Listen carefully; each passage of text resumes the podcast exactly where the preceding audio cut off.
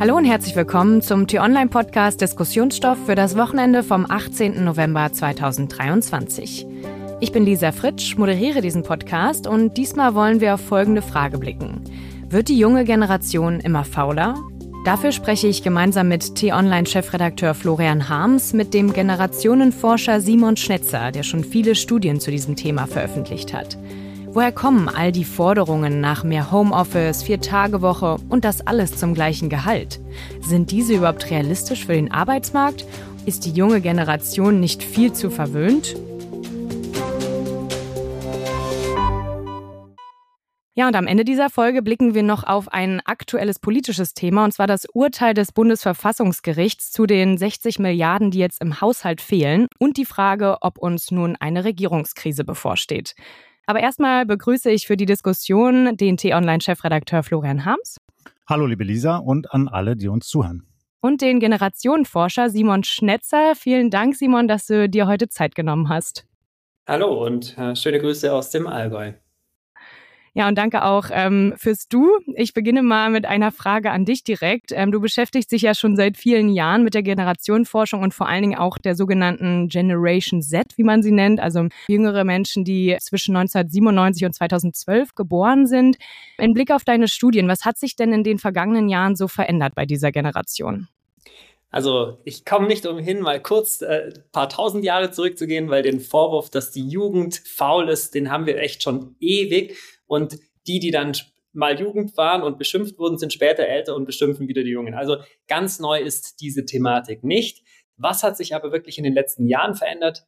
Junge Menschen haben zunehmend das Gefühl, wie in so einem Krisenmodus zu sein. Es kommt die Klimakrise, dann kommt Corona, dann kommt der Krieg, dann die Inflation. Krisenmodus, aus dem sie gar nicht wirklich wieder rauskommen auf die Corona-Pandemie blickend eine Zeit, in der sie die beste Zeit ihrer Jugend verpasst haben und in die Zukunft blickend das Gefühl, boah, wofür lohnt es sich eigentlich so richtig, sich anzustrengen, im Berufsleben Karriere zu machen, wenn gar nicht klar ist, was in zwei oder in fünf Jahren passiert und schon gar nicht, ist die Rente sicher? Also da kommt echt ein dickes Ding auf junge Menschen zu und die Frage stellt sich, hm, wahrscheinlich ist es doch besser, wir leben im Hier und Jetzt, als uns darauf zu verlassen, dass die Zukunft gut wird.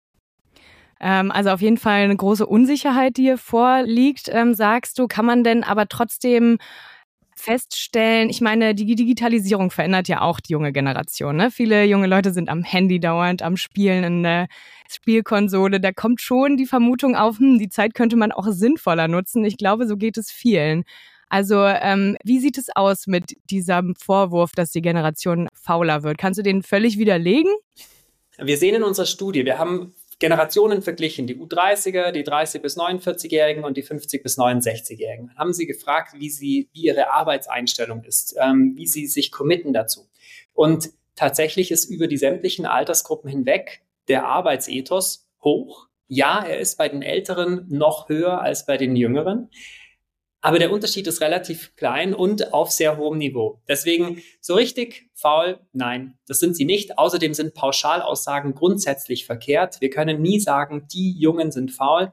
Es gibt sicherlich, wie unter, wie in jeder Generation, Menschen, die nicht gerne arbeiten, nicht so leistungsbereit sind. Die gibt es auch bei den Jungen, aber wir dürfen deswegen nicht den Fehler tun und sagen, alle jungen Menschen sind faul. Der Aspekt des Smartphones, ja, der spielt hier mit rein. Und zwar hat er damit zu tun, dass junge Menschen oft sich nicht sicher sind, ob das, was sie tun, das Richtige ist, ob sie nicht doch lieber etwas anderes tun würden.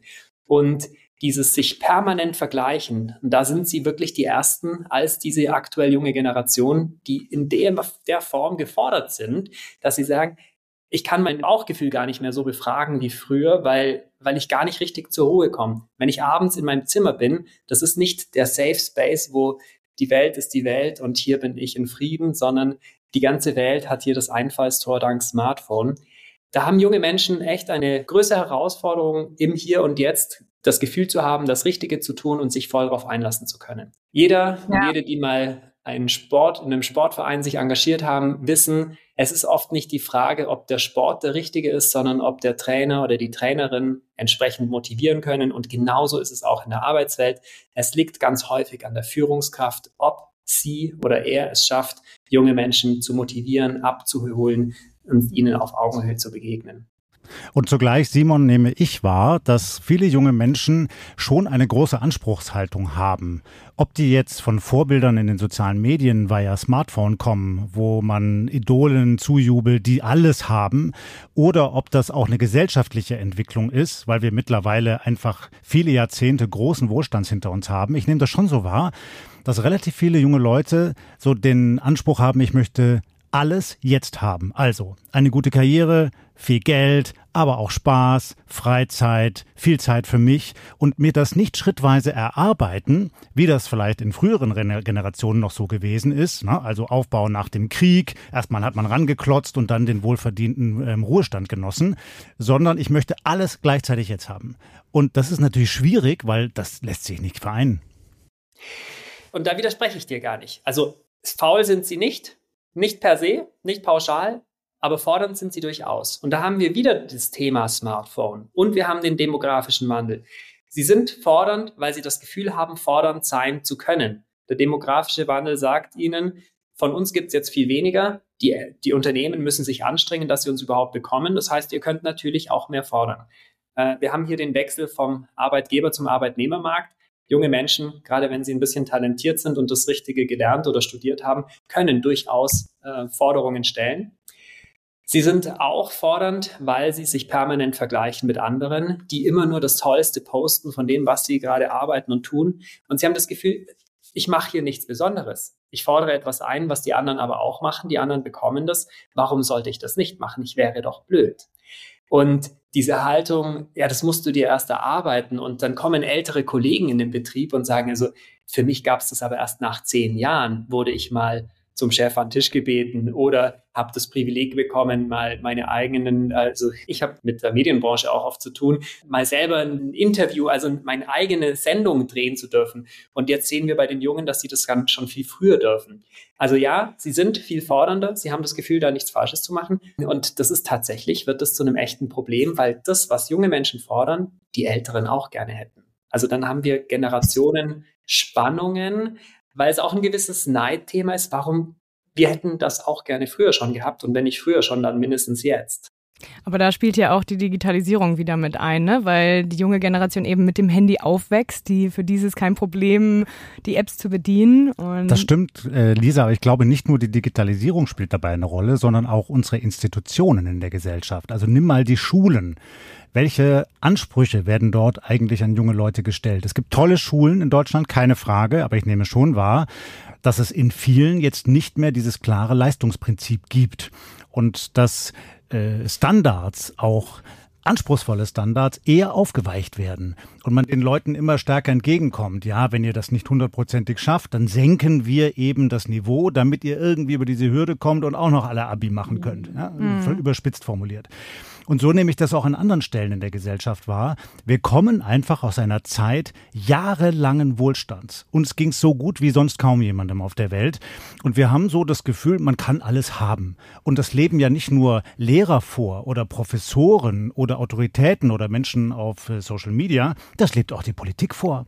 Ja, also wir haben gerade eine große Berichterstattung, wir kommen nachher noch darauf zu sprechen, dass die Bundesregierung sich noch und nöcher einfach am Geld bedient und Schulden macht von hier bis St. Nimmerlein, um einfach alles zu äh, bezahlen, was sie sich so ausdenken. Das geht halt nicht. Man kann nur das ausgeben, was man erwirtschaftet hat und man muss einfach sich Dinge erstmal erarbeiten. Mhm. Ich habe auch genau zu diesem Punkt schulische Ausbildung einen Aspekt von einer Frau gefunden, die bei den Mainzer Stadtwerken mit Azubis direkt arbeitet. Wir hören mal kurz in den Ton rein und sie beklagt eben auch genau das, dass die schulische Ausbildung nachgelassen hat. Also es ist über die letzten vier, fünf Jahre deutlich spürbar, dass die Qualität der schulischen Ausbildung nachlässt. Also wir müssen relativ viel mit begleiten, äh, Nachhilfeunterricht anbieten. Da sehe ich eher das massive Problem.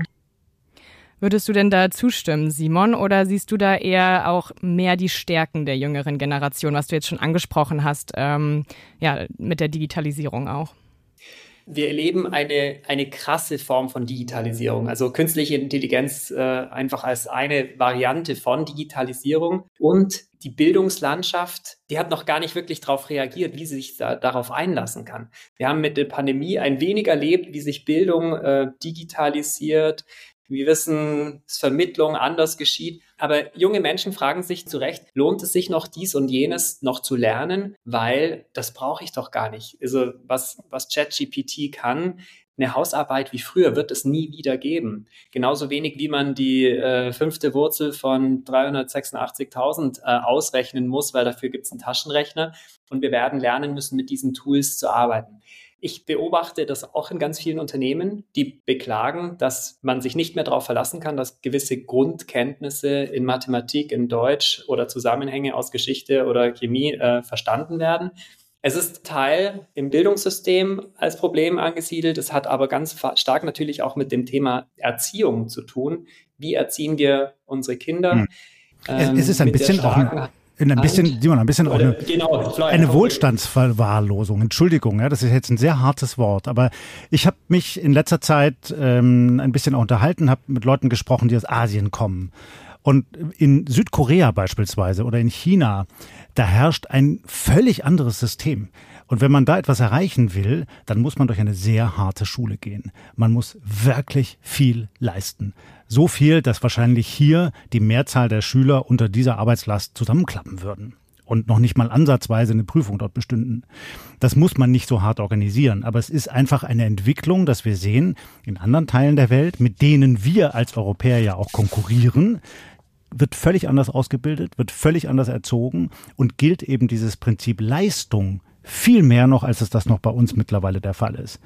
Und das hat etwas mit unserer Wohlstandsentwicklung zu tun, glaube ich. Wir haben es uns schon ganz schön bequem gemacht hier in Mitteleuropa und auch in Deutschland.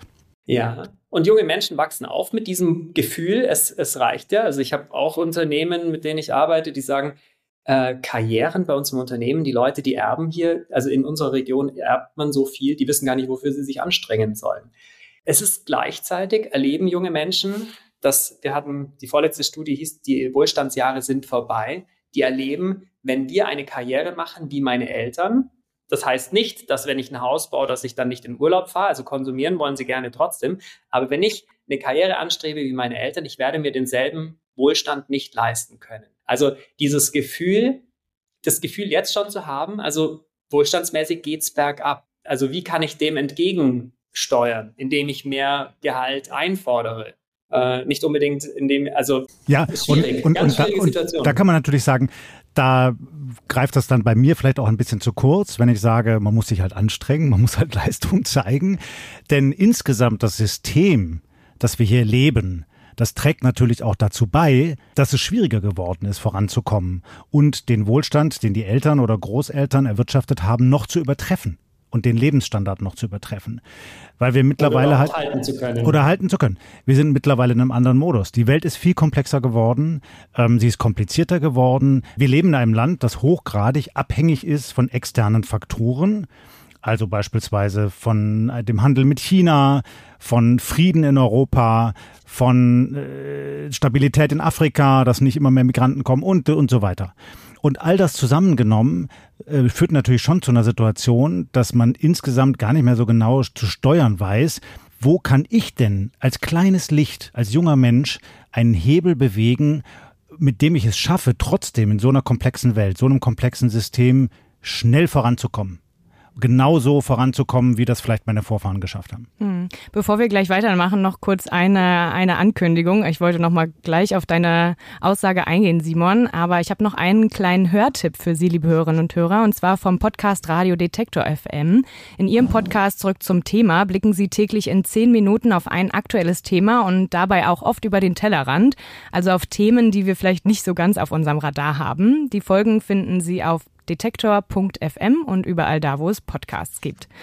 Ja, und damit zurück zu unserem Thema. Simon, ich wollte dich nämlich nochmal fragen, was du genau meintest, weil es ist ja irgendwie ein bisschen widersprüchlich. Wir sagen einerseits, ähm, die junge Generation lebt in einem Wohlstand wie noch nie. Jetzt hast du gerade gesagt, sie hat Angst, ähm, den Wohlstand sie überhaupt halten zu können. Und dann sind eben diese Forderungen nach vier Tage Woche, weniger arbeiten, trotzdem gleicher Lohn.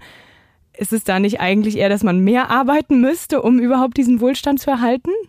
Ja, aber dieses Mehrarbeiten würde ja heißen, ich, ich strebe ein, also ich habe ein Ziel vor Augen, was irgendwo in der Ferne liegt. Aber wenn ich mich auf ein Ziel in der Ferne nicht verlassen kann, dann muss ich versuchen, meine Work-Life-Balance, mein Wohlstandsleben im Hier und Jetzt zu haben. Also das ganz große, also es wirklich das Riesenthema von uns ist Zuversicht, dass Politik es schafft und die Wirtschaft es schafft, Menschen Zuversicht zu geben, dass es lohnt, sich für die Zukunft zu engagieren, für die Zukunft zu arbeiten. Ansonsten kommen wir nämlich immer stärker, also was richtig Großes aufzubauen, zu investieren, lohnt sich nicht, wenn ich nicht weiß, ob in fünf Jahren die Welt untergeht. Das ist, glaube ich, ein ganz wichtiger Punkt, Simon.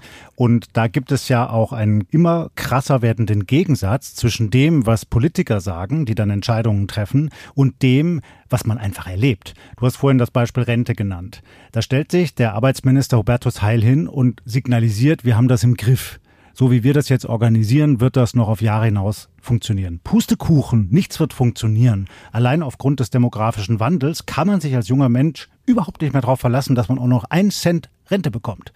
Klimawandel hast du angesprochen. Da wird groß verkündet, wir machen dies, wir machen jenes, jetzt kommt die Klimaschutzwende. Pustekuchen, viel zu wenig passiert. Und das ist natürlich etwas, wenn man dann als junger Mensch nach oben schaut, was sagen mir eigentlich die Autoritäten? Kann ich denen noch vertrauen?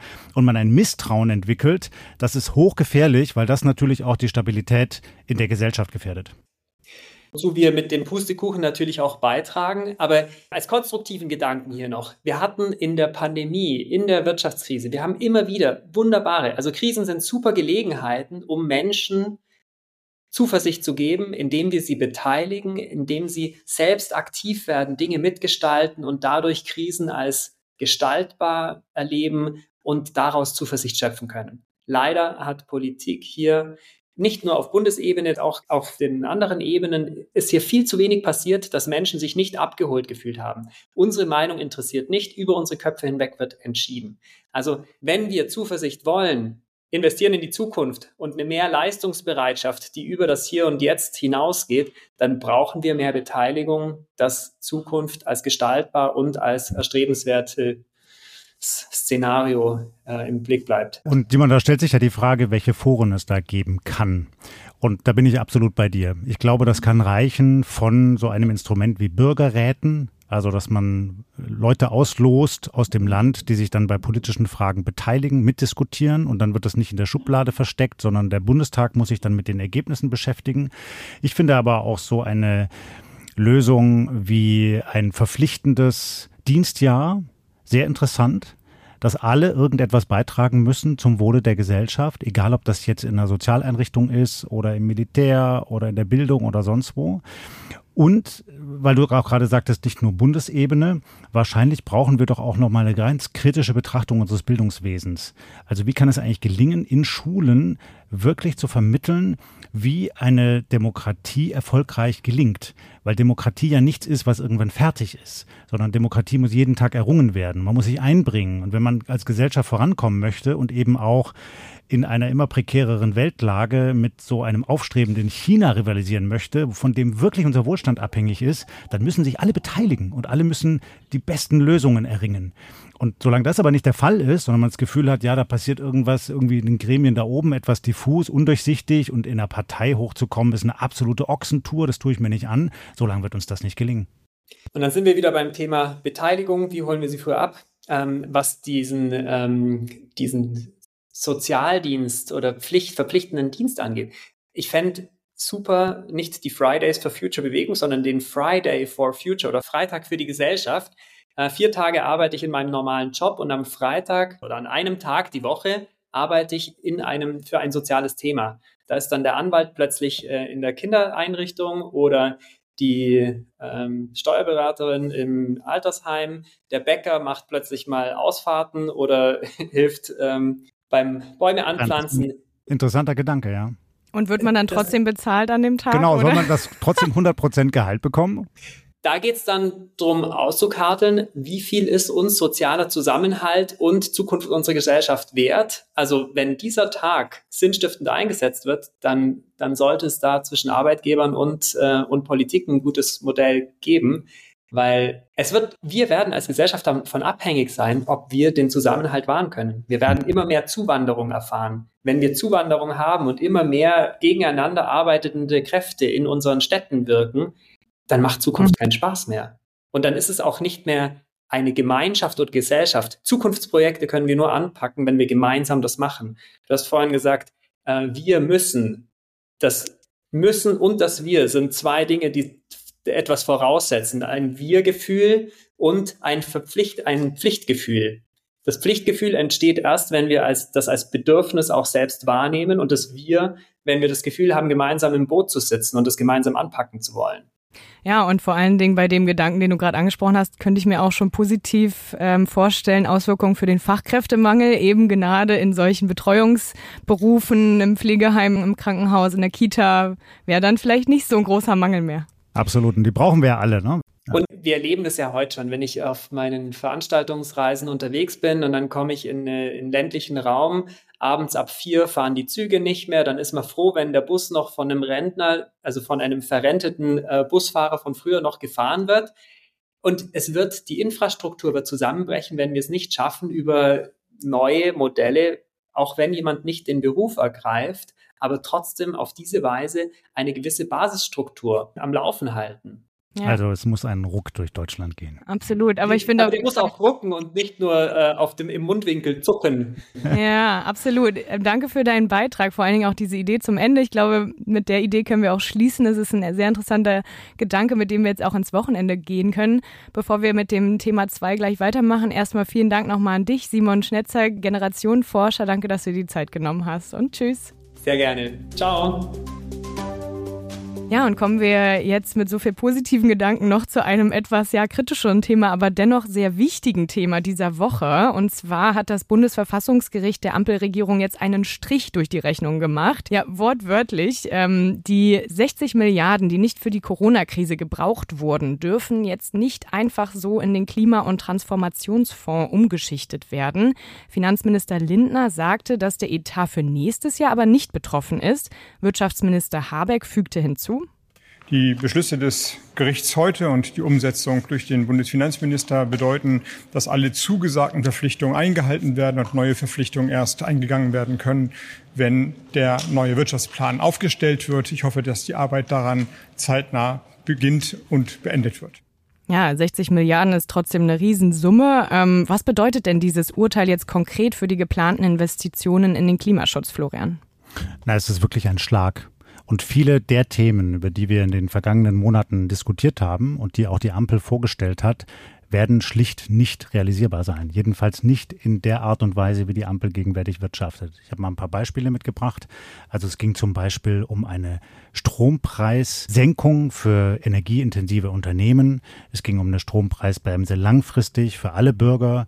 Es ging um weitere Projekte im Klimaschutz. Ähm, das, es ging um Ansiedlung von Zukunftstechnologien. Also wir haben gesprochen über diese Chipfabriken ja, in, ja. in Ostdeutschland. Ähm, es sollte der Verkehr umgebaut werden. Also etwas besser für Radler beispielsweise. Ähm, mhm. Es sollte viel Geld in die Deutsche Bahn gesteckt werden, in die Forschung für Klimatechnologien und all das steht jetzt wirklich auf der Kippe. Aber Habeck meinte ja eben, dass die zugesagten Verpflichtungen eingehalten werden. Also machen wir das dann so ein bisschen ja, halbherzig? Die, ja, die Verpflichtungen für nächstes Jahr. Also der Haushalt für nächstes Jahr grundsätzlich, so wie er mal beschlossen worden ist, in den Grundstrukturen kann so funktionieren, aber nicht in allen Feinheiten. Deshalb muss man da nochmal rangehen und deshalb müssen die sich auch nochmal mit den Haushältern des Bundestags zusammensetzen. Und was dann den Finanzplan anbelangt, also all das, was man über einen längeren Zeitraum plant, nicht nur für zwölf Monate, steht jetzt in den Sternen. Ja, du hast gerade gesagt, das ist ein Schlag. Der Leiter unseres Politikressorts, Florian Schmidt, hat in seinem Kommentar zu dem Urteil von einer bevorstehenden Regierungskrise geschrieben. Was erwartet uns denn jetzt in dieser Hinsicht? Ja, das trifft die Ampel richtig hart. Denn die sind jetzt gezwungen, mit dem Geld auszukommen, das sie in jedem Jahr erwirtschaften. Und das in einer gravierenden Krise. Wir haben ja nicht nur außenpolitische Probleme gegenwärtig mit dem Krieg in der Ukraine und an vielen anderen Stellen, sondern wir haben auch echt zu tun mit der hohen Inflation, mit der möglicherweise beginnenden Rezession in Deutschland. Also die anderen Industriestaaten wachsen wieder in ihrer Wirtschaft. Bei Deutschland ist das nicht so in dem Maße der Fall. Und das ist einfach eine Situation, da muss man eigentlich Geld ausgeben. Das ist die klassische Wirtschaftslehre. Man muss sozusagen in die Krise rein investieren, um Unternehmen dazu zu bringen, dass sie wieder ans Laufen kommen, dass sie den Markt beleben, den Handel beleben. So. Und das wird in der Form nicht möglich sein. Also mhm. vieles von dem, was die Ampel sich an Förderung für die Wirtschaft überlegt hat, auch die klimafreundliche Wirtschaft, wird so nicht gehen. Und das trifft diese Koalition knallhart, weil mhm. das ist ein Wesenskern dieser Ampel, was sie eigentlich machen wollten. Heißt konkret, sie gerät noch mehr unter Druck und noch auch die Beliebtheitswerte werden weiter Definitiv. sinken sinken, andere Lager werden wahrscheinlich dadurch stärker werden, die Opposition vielleicht auch. Das ist zu erwarten. Denn man sieht jetzt ja schon in den Umfragen, dass viele Bürger eigentlich das Vertrauen in diese Regierung verloren haben. Mhm. Das äh, ist durch das Heizungsgesetz bei den Grünen verschärft worden. Die Grünen werden als Verbotspartei wahrgenommen. Die FDP als Krawalltruppe. Dem Kanzler wird kaum noch Autorität zugesprochen, gilt so als blasser Bürokrat. Und das ist ein Problem. Das heißt, die müssten eigentlich jetzt einen Strich ziehen und sagen, wir machen jetzt alles anders nicht nur, dass wir anders wirtschaften, sondern wir setzen auch sehr harte Prioritäten. Wir können uns vielleicht sowas wie die Kindergrundsicherung nicht leisten oder das Bürgergeld, wo jetzt gerade die Beträge durch die Decke schießen. Vielleicht müssen wir das einfrieren und sagen, das geht eben nicht, weil wir brauchen erstmal andere Prioritäten, wie zum Beispiel den Windkraftausbau oder wie die Unterstützung der Ukraine. Alles klar, ja, vielen Dank für deine Erläuterungen für dieses Urteil. Also ich glaube, da können uns noch viele Nachrichten erwarten. Alles können Sie natürlich wie immer nachlesen, auch auf www.tonline.de. Und damit bedanke ich mich bei dir, Florian, und Ihnen da draußen fürs Zuhören. Vergessen Sie nicht, den Podcast zu abonnieren, um keine neuen Folgen zu verpassen. Diskussionsstoff gibt es auf Spotify, Apple Podcasts oder überall sonst, wo es Podcasts gibt. Fragen, Anmerkungen und Kritik können Sie uns gerne an podcasts.t-online.de schreiben. Ja, und damit wünsche ich Ihnen ein schönes Wochenende und sage ciao. Tschüss und bleiben Sie uns gewogen.